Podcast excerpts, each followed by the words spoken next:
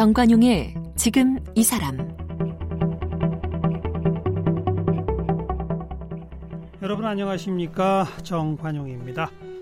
다음 달 1일이면 지방자치 민선 7기 공식 출범한 지 꼭 1년 되는 날입니다. 자, 이 민선 7기 출범 1주년을 맞아서 오늘과 내일 이틀 동안 박원순 서울시장을 만나보겠습니다. 박원순 시장은 지난 2011년 서울시장 보궐선거를 통해 당선된 이후에 8년 동안 서울 시민을 지금 책임져 오고 계시죠.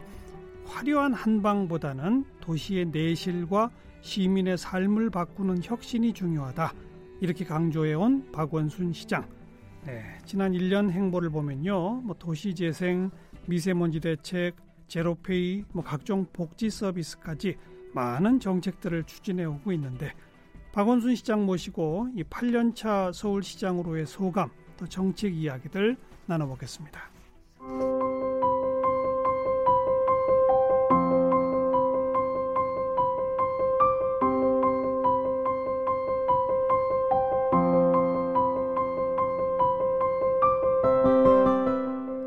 박원순 시장은 1980년 제22회 사법시험에 합격한 후 1982년 대구지방검찰청 검사로 첫 발령을 받았습니다.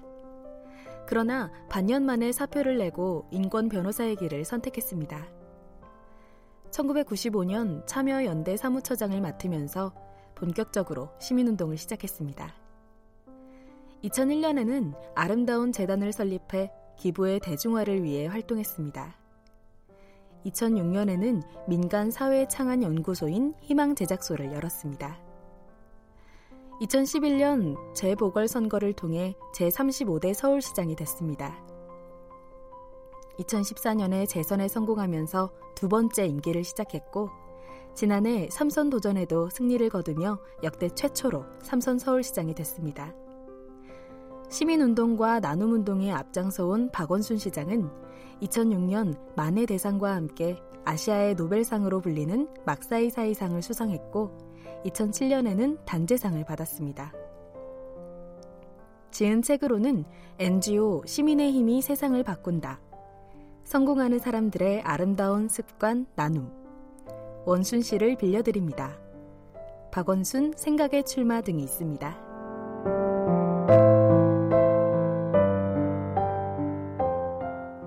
네, 박원순 서울시장 어서 오십시오. 네, 반갑습니다. 네, 벌써 8년이 흘렀네요.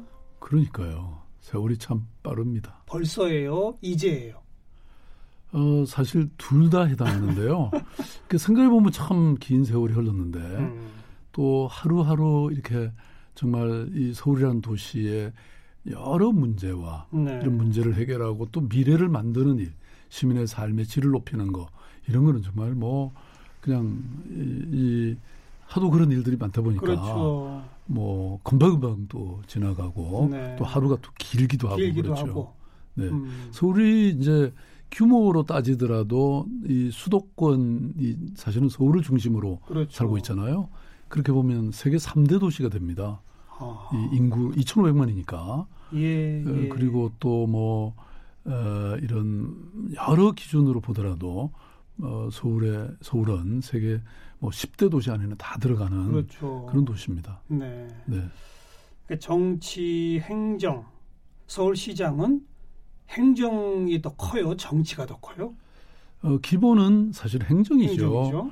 그리고 근데 정치라는 개념이 저는 늘 이렇게 동의하기 어려운데요. 우리는 정치 그러면 이렇게 정당의 또 여의도에 국회 정치를 주로 생각하는데 그건 일부죠. 그럼요. 근데 일상이 정치 아닙니까? 그렇습니다. 네. 서울 시민의 삶의 질을 개선하고 또 도시의 미래를 만드는 이런 정말 수많은 생활 정치의 모습들이 다 저는 정치의 개념 안에 들어간다. 그렇죠. 그렇게 본다면 100% 정치고요. 네. 또 근데 이걸 보통은 이제 행정으로 이렇게 치부하는 경향도 있죠. 또 그 행정을 실현 가능하게 하기 위한 여의도 정치도 하셔야 되고.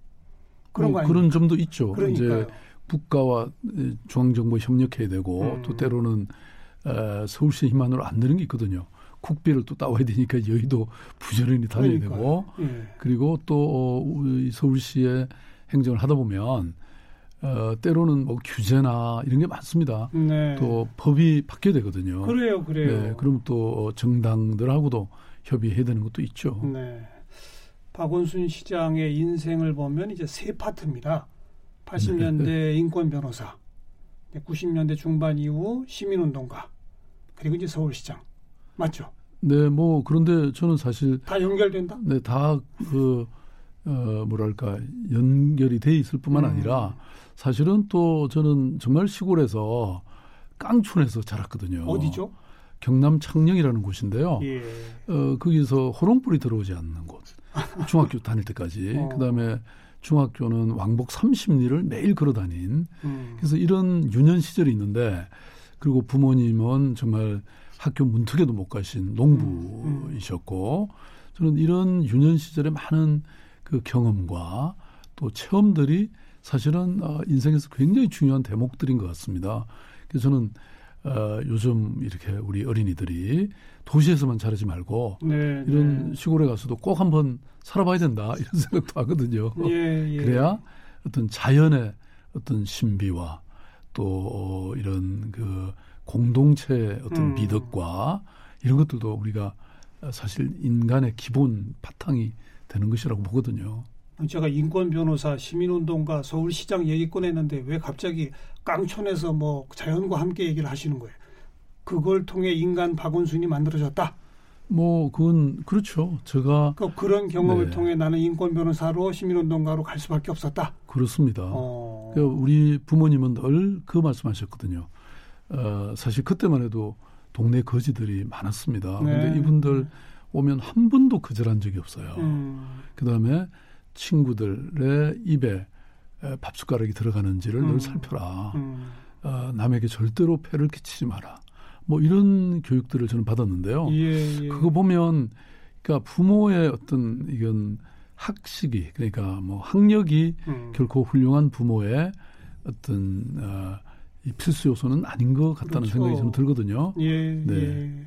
스카이캐슬 그 필요 없어요. 아니 오히려 그런 거는 저는 인간의 심성을 굉장히 황폐화시키는 거라고 생각합니다. 그렇죠. 우리나라 교육이 잘못되어 있습니다. 네. 저는 그렇게 깡촌에서 자라고도 사실 나중에 뭐 갈 학교 다 가고 뭐 할 거 다 하고 했잖아요. 그러니까 우리가 정말 심신이 네. 건강하고 튼튼하게 자라는 것. 저는 이것이 최고의 교육이라고 생각합니다. 중학교는 그 깡촌에서 나오셨고 네. 고등학교는? 고등학교는 서울에 딱 와서 그냥 보기 좋게 떨어졌죠. 고등학교 시험에. 네. 왜냐하면 뭐 아니 부모님이 호롱골 밑에서 공부하려고 하면 눈 나빠진다고 공부를 하지 말라고 하시는 거예요. 예. 그래서 공부를 하고 싶었는데 예. 공부를 못했어요. 그러니까 떨어지고. 뭐 와서 보니까 그래도 어떻게 서울에 있는 명문고등학교에 도전할 생각은 하셨네요. 아니 뭐 그 형님이 그래도 미리 와 계셔서 형님은 실업계 고등학교를 다니셨는데 너는 인문계를 가라고 그래갖고 갔더니 보기 좋게 낙방했고요. 어디 쳤다가 떨어지신 거예요? 경복고등학교라고. 그 당시 예. 거기도 상당히 좋은 예. 아주 좋은 학교였죠. 그럼요. 근데 당연히 떨어졌는데 1년 동안 아까 제가 아주 건강한 신체와 정신이 있었기 때문에 재수. 정말 재수하면서 열심히 했습니다. 1년 동안 네. 뭐 거의 교과서 문제집 깡그리 다 외울 정도로 왜냐하면 건강했기 때문에. 그래서 어디에 들어가셨죠? 그래서 경기고등학교 들어갔죠. 경기고등학교. 네. 1년 동안 열심히 하니까. 네. 그러니까 저는 경기고등학교 동기들 중에 그 시골 깡촌 창녕에서 온 사람 없었죠. 없었죠. 다 뭐 서울에. 보통 그때는 경기 중학교 졸업해서 경기고등학교 간 학생이 대부분이었고요. 일부만 밖에서 봤는데. 그렇습니다. 거기를 뚫고 들어가셨군요. 그렇습니다. 그러니까 건강이 중요하다니까요. 이 마음의 건강이. 그래서 집중하는 힘. 서울대 가셨죠. 그 후에 이제 그때도 재수했어 또 갔습니다. 제가 재수 전문입니다. 그 고등학교 때는 그러니까 고등학교 때 제가 이제 공부 많이 안 하셨구나 또. 아니 그게 아니고 물론 놀기도 많이 놀았습니다. 처음에는 노는 거에는 제가 이력이 나 있습니다. 그런데 이제 그리고 또 마지막에 이제 공부를 막 너무 이렇게 하다 보니까 그때는 제가 뭐 집이 따로 있는 것도 아니지 않습니까? 그러니까 독서실에서 뭐 주로 공부하고 제대로 못 먹고 그러다 보니까 결핵성 늑막염이 또 마지막에 걸려서 그래서 뭐 저든 한 해도 재수했는데요. 뭐 저는 이런 경험이 또 청년 시절에 예, 예. 참 재수라는 건 좀 힘들잖아요. 이런 걸 다 겪고 나니까 뭐 이 고생은 사서라도 해라 이런 말이 젊을 때는 잘 몰랐는데. 그 두 단어 독서실, 결핵성 능막염 여기서 네. 다 이제 정리가 됐습니다. 네, 네. 그리고 서울대 가셨어요. 갔죠. 법대? 그때 그 때문에 또 나중에 문제가 됐습니다. 사회계열에 입학은 했고요. 1학년. 그리고 이제 1학년 때. 사회계열이 그 법대, 경영대, 뭐 사회과학대를 다 합해서 뽑았어요. 그렇습니다. 그때는 그죠? 네, 네. 그리고 잘리셨죠. 뭐 한 몇 달 만에 잘렸죠. 왜 잘리셨어요? 데모 하느라고. 아니 대학 네. 1학년 초 몇 달 만에? 그때만 해도 사실은 75년? 75년 긴급조치 9호가 발효된 지 얼마 안 됐을 때 그러니까요. 그 선배들의 꾀임에 넘어가가지고 데모를 했는데 그 유명한 혹시 오둘둘 사건이라고 예 맞습니다. 그때 맞죠? 그때 뭐 서울대생들이 대거 데모를 했기 때문에 그때 그 데모를 막지 못한 책임 그다음에 긴급조치 9호의 그 살벌한 상황 속에서도 그런 게 일어났기 때문에 그때 대학 그 한심석 총장님, 서울시경 국장, 경찰국장, 요새로 따지면 경찰청장이죠. 그다음에 교육부 장관, 문화부 장관, 교육부 장관이죠.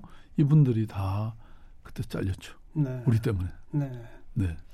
이 방송에서 이런 얘기 해도 되나 모르겠는데 저희 아버님도 경찰 공무원 출신이었어요. 네. 75년에 서울대 담당. 그러셨군요. 과장을 맡고 네. 계셨는데. 그때 서울 그때 대기 발령 받으셨어요. 아, 죄송합니다. 이 서울대학교 관할하는 그 파출소가 경찰서보다 더 컸습니다. 네. 네. 그때는 이제 그 관악 파출소라고 그게 그렇게 컸고 저는 그 당시는 남부 경찰서에 이제 가서 그러니까 남부 경찰서 네. 담당 과장이 저희 아버지셨어요. 아이고. 그러니까. 네. 근데 1학년이 얼마나 세게 했으면 그래 아예 제적을 당하셨어요? 그때는 말씀드린 긴급조치 9호라고 하는 정말 이 유신체제의 근간이 된 이 체제가 발효된 지가 얼마 안 됐었습니다. 네, 네. 그래서 정권의 어떤 사활을 걸고 이건. 아니, 그런데 네. 다 제적당한 건 아니잖아요. 물론 뭐 단순 참가는 그런데 어떻게 이렇게 1학년이 뭐 그렇게 제가 좀 특히 아마 끼가 있거나 앞으로 학생 운동을 크게 할 사람이라고 분명히죠. 그래서요. 아니 그러니까 그날 제가 사실은 이화 여대생하고 미팅이 약속이 있었어요. 그래서 이 감옥 가는 바람에 못 만났는데 예. 예, 아무튼 그 지금 생각하면 좀 참고 미팅을 하는 건데. 그러니까 그래서 이제 미팅도 못 하고 네. 제적 당하시고 감옥 가시고. 네. 그래서 얼마 있다가 나오셨죠? 한 3개월? 한 100일 정도 있다가 나왔죠. 나와가지고? 나와서 근데 이제 이 제적된 거는 그대로 유지가 됐기 때문에 몇 년이 돼도 이게 복학을 안 시켜주더라고요. 네. 그래서 뭐 제가 그냥 한 1년은 놀다가 계속 그 놀기는 그렇잖아요. 그래서 다시 그 대입시험을 봐가지고 예. 그 당시 이제 단국대학을 제가 그랬죠. 합격했죠. 그리고 대학 졸업하셨죠? 네, 대학은 이제 사학과를 다녔고요. 그래서 이제 아주 무사히 그때는 졸업은 했죠. 역사 공부에 또 관심이 있으셨어요? 네, 저는 그 당시 우리 이제 아주 젊은 생각에 예, 예. 우리 대한민국의 이런 여러 가지 그 독재 체제나 이런 어떤 뭐랄까요 사회적인 좀 이유라 그럴까 그런 배경에 대해서. 굉장히 좀 관심이 생겨서 한국 현대사에 특히 그래서 이제 사학과를 갖고 예. 실제로 나중에 역사문제연구소를 만들게 된 그랬죠. 배경이 됐습니다. 그러셨죠. 그때 제가 초대 이사장을 했고 네. 그때는 변호사를 할 테니까 제가 상당히 이제 좀 돈도 그 대한극장 뒤에 그 자택 예 그렇습니다. 그때 이제 역사문제연구소를 한 1억 정도에 그때 제가 갖고 있던 재산을 몽땅 팔아갖고 그러니까요. 다 그걸 만들었고. 예. 그게 나중에 현대 사옥 뒤로 갔다가 지금은 신세동으로 갔는데 지금 아마 뭐 한 50억 자산이 됐다는 얘기 들었습니다. 아이고. 아무튼 그 처음 시작이 된 그 대한극장 뒤편 그쪽. 네네. 그 집을 사셔가지고 연구소에 두신 거죠. 네, 예. 네. 네. 네. 뭐 그때만 해도 돈을 계속 잘 벌 줄 알았습니다. 그래서 이제 사법시험 합격하시고 검사로 발령받았는데 반년 만에 사표를 냈다. 1년이 걸렸죠. 사표는 반년 만에 냈는데 예. 그 검사장님이 안 받아줘가지고 예. 한 1년 정도 됐죠. 도저히 검사는 안 되던가요? 몸에 안 맞던가요? 아니 뭐 검사도 사실은 뭐 잘만 하면 사회 정의를 바로 세우는 훌륭한 직업인데 그때는 우선 저는 기본적으로 사람 잡아넣는 일이 별로 취미 없었고 그리고 그게 50하국이었지 않습니까? 그렇죠. 그래서 뭐 이런 정말 어떤 정권적 사건에 대해서 검찰이 제대로 수사하거나 이런 것이 불가능했고 오히려 그렇죠. 권력의 신여라고 하는 그렇죠. 그런 얘기들이 많았죠. 뭐 제가 젊음을 여기에 바치기는 좀 힘들겠다. 제가 이렇게 판단하고 네. 사표를 일찌감치 냈죠. 네. 그리고 이른바 인권 변호사 선배들하고 그때부터 쭉 활동을 같이 하셨던 겁니까? 어떻게 됐던 겁니까? 뭐 처음에는 그냥 일반 변호사로 활동을 했는데 잘 아시지만 이게 서울시청 옆에 사무실 있지 않으셨어요? 예, 그렇습니다. 그죠? 네. 네. 대부분 그때는 드나들어서 알아요. 예, 대부분은 그 소소문에 그때 법원이 그때 거기 있었기 예. 때문에 예. 그랬는데 그 이제 1980 한 5-6년이 되면서 예. 이제 이른바 시국 사건이 굉장히 사건들이 막 터지고 시작했습니다. 그때 민청학년 사건, 김근태 의장 그 고문 사건 기억하시잖아요. 민청년. 네, 민청학년은 그렇죠, 70년대죠. 예, 네, 맞습니다. 예. 그래서 그 사건 이후에 뭐 공안 사건들이 아주 폭주하게 됐죠. 그래서 저도 뭐 이제 이 조영래 변호사님이라든지 그 당시로서는 굉장히 유명한 인권 변호사들이 조준희 변호사님, 황인철 변호사님, 이동명 변호사님 이런 분들 계셨죠. 홍성우 변호사님. 예. 이런 분들하고 같이 그렇죠. 이제 저는 뭐 아주 30대 한 중반에 아주 청년 변호사로서 네. 함께하고 많이 배웠죠. 그 선배님들한테서. 네. 네.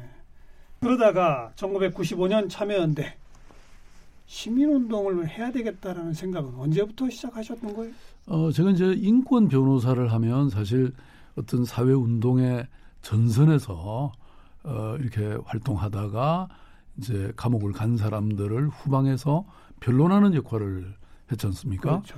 이제 그러면서 1987년 이른바 6.29 선언이 있고 새로운 민주주의 시대가 열리기 시작했죠. 이제 그때는 그 이전에는 뭐 법이 전혀 중요하지 않았던 시대고 이제는 법이 흉기가 아니라 무기로 쓸 수 있는 시대가 되겠다. 네, 네. 예컨대 미국의 랄프 네이더라고 하는 유명한 변호사가 있거든요. 이 사람은 그 소비자 운동이나 이런 걸 통해서 정말 공익적 어떤 변론을 통해서 세상을 바꿔냈거든요. 예, 예. 제가 이제 그런 모델을 생각하면서 미국과 영국에서 유학을 2년 하고 왔습니다. 그래서 이 법치주의, 법의 예. 기능을 활용해서 예. 세상을 바꿔보자. 그렇게 만들어진 게 참여연대고요. 그 참여연대 안에 사법감시센터, 뭐 국회, 의회, 의정감시센터, 네, 네. 또 공익제보자 지원센터 이런 법적 이런 센터들이 많았죠. 그러니까 네. 이런 시민운동 단체를 만들어야겠다는 생각을 하시고 그 공부를 위해 유학까지 가셨던 거네요. 어찌 보면 그렇죠. 그리고 그냥 우연히 유학 갔다가 그런 공부를 한 게 아니라 목적의식적으로. 그죠? 이미 제가 인권 변론을 열심히 했던. 그러면서 이제 네. 시민운동으로 가야 돼.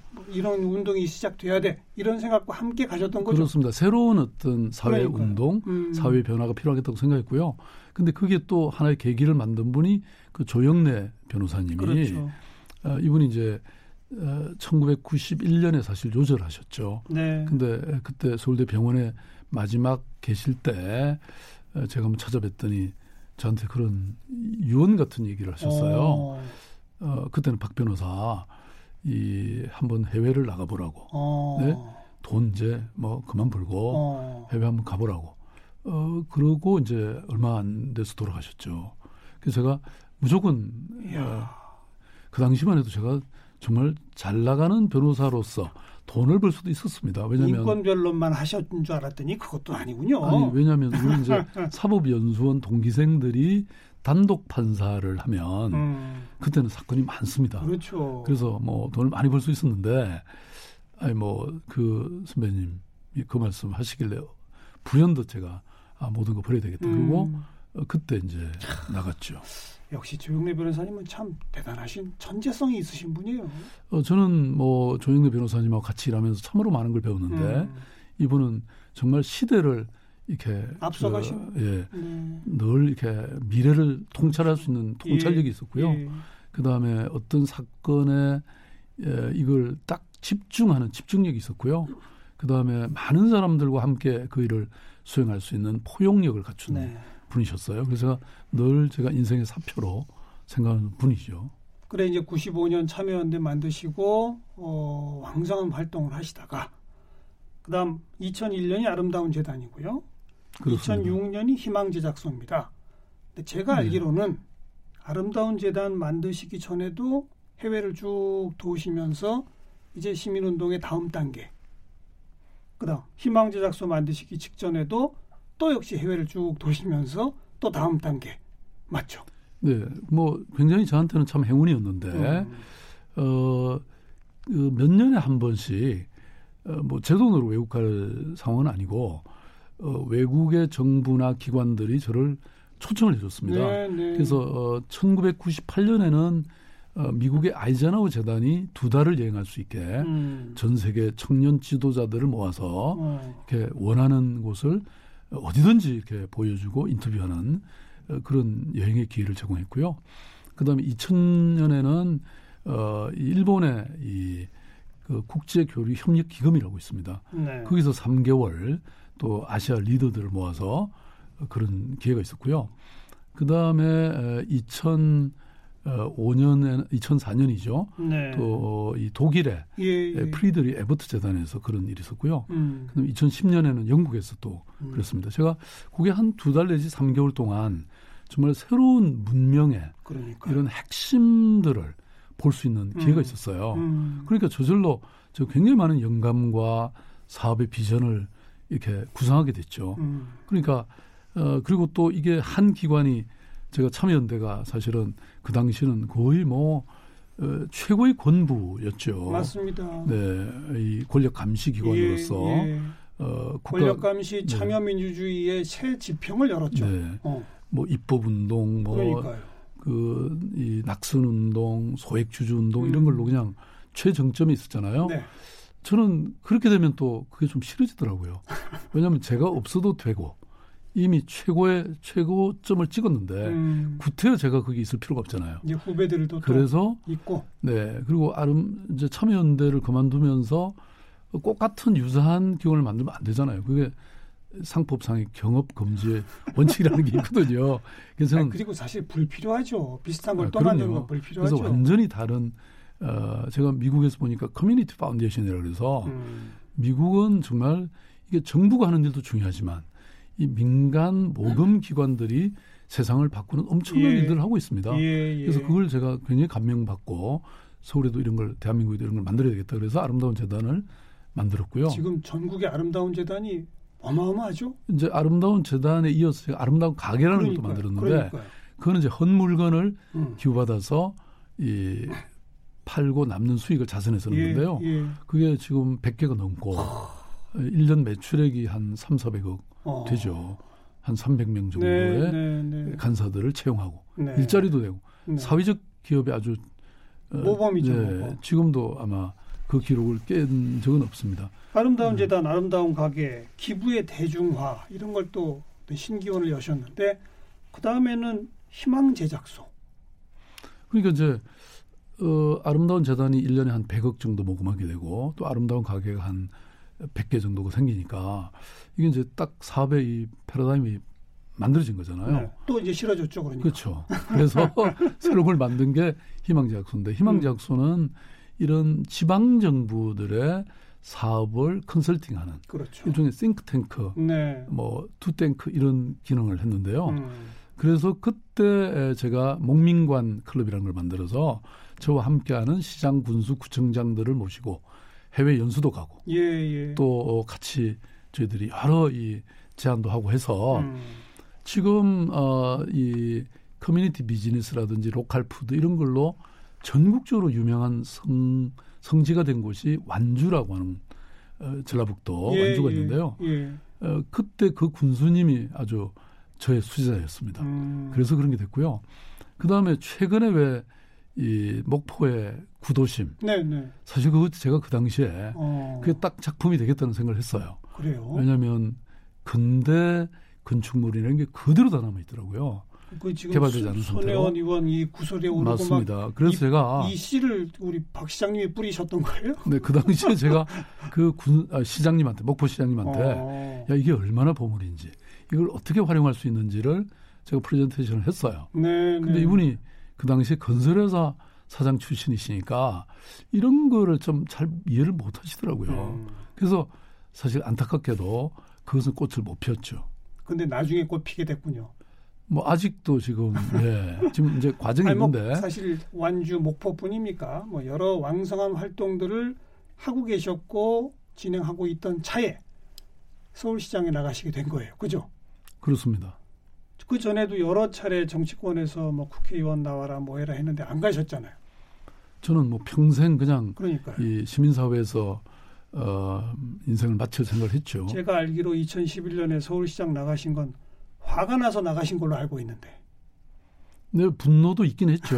왜냐하면 아니 멀쩡하게 제가 희망제작소 이런 새로운 어떤 시민사회에서 정말 굉장히 다양한 활동을 펼치고 있는데 그 당시 이명박 정부 시절에 이 국정원 동원해서 저를 사찰하고 그리고 뭐 제가 하는 사업에 계속 개입했죠. 네, 네. 그래서 도대체 정치라는 게 어떻게 정말 이런 식으로 하는가. 예, 예. 저는 분노의 느낌도 있었고 근데 그것만으로 정치를 하게 되지는 않는 것 같더라고요.